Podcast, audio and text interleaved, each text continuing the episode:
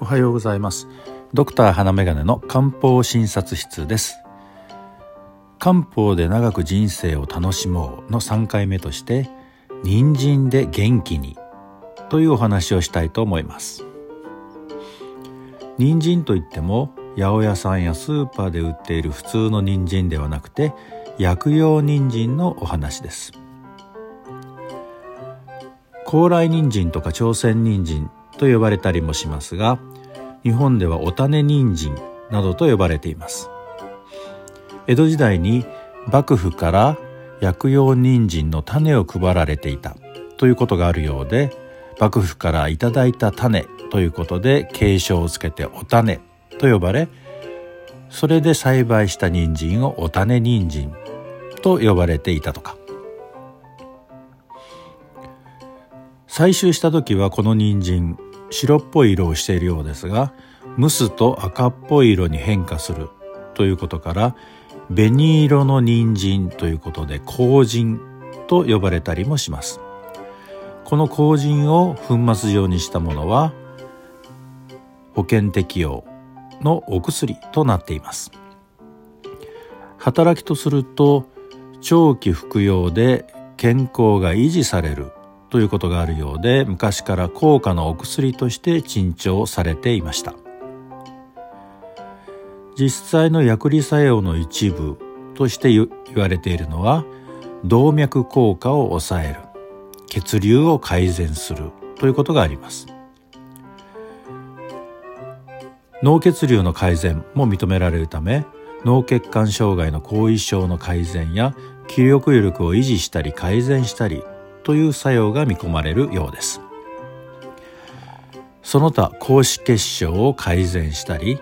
疲労を取ってくれたりストレスに強くなったり不安を取り除いたり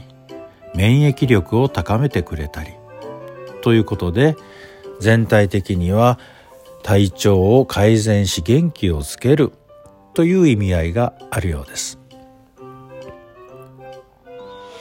漢方では足りないものを補う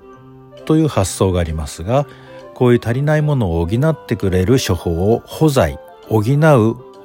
お薬と呼びますが人参が含まれている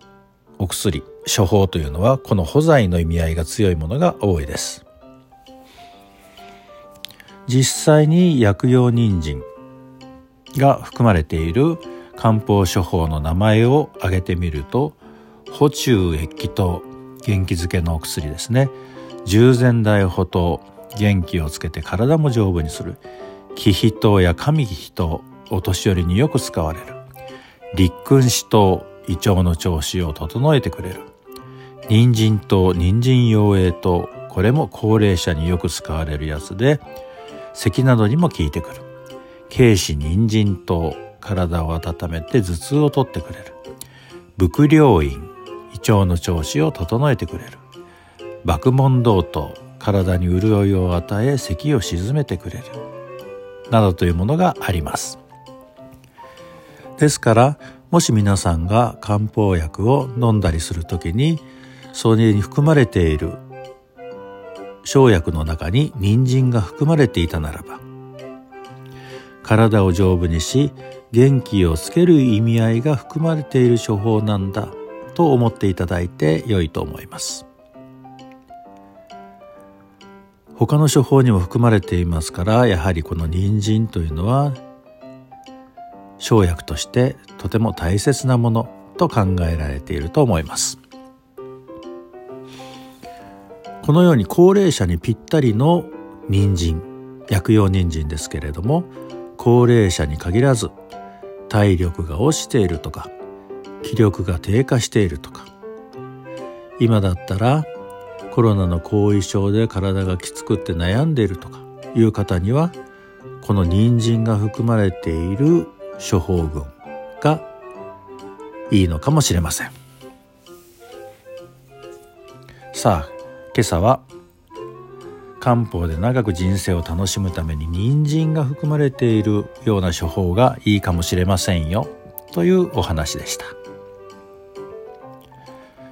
今日があなたにとってまた素敵な一日となりますように。ではまた。